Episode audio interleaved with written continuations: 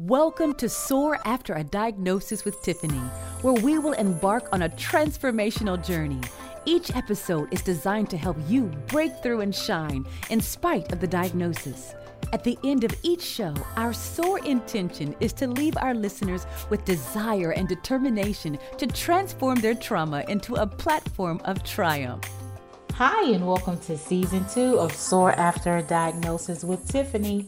What better way to welcome Women History Month than to introduce season two of Soar After a Diagnosis?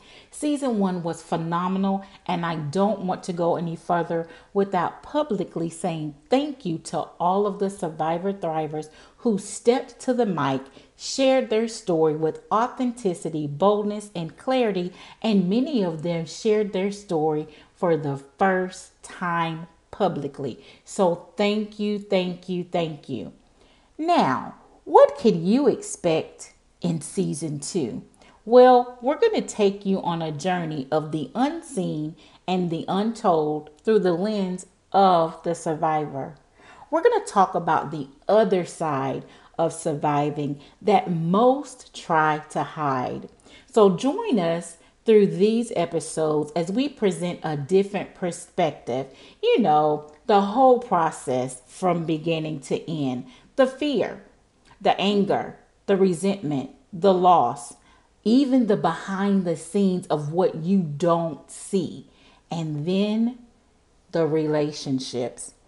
And we're adding another layer this season we're going to incorporate an after party. That's right.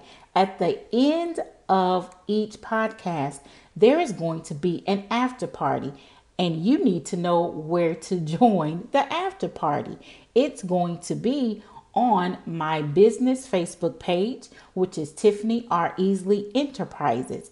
But before joining the after party, you can email your questions to admin at tiffanyreasley.com and we may even read a few of those on our upcoming podcast episodes. But the after party is going to be phenomenal. Guys, I cannot wait for this season to begin. Now, before I end this particular podcast episode, I don't want to miss the SOAR goal. This week's SOAR goal is I want you to write a letter to your diagnosis and I want you to be candid and transparent about it. Hold absolutely nothing back. This is not a letter that you necessarily have to share with anyone unless you choose to do so. What I want you to do is to free your thoughts and your emotions about what has happened to you. And then in a future episode, we may revisit this letter, but until then, I want you to soar in your writing. Have an amazing rest of your evening, and we will see you on our next episode of the unseen and the untold right here on Soar After a Diagnosis with Tiffany. Thank you for joining us. We hope you were encouraged to soar.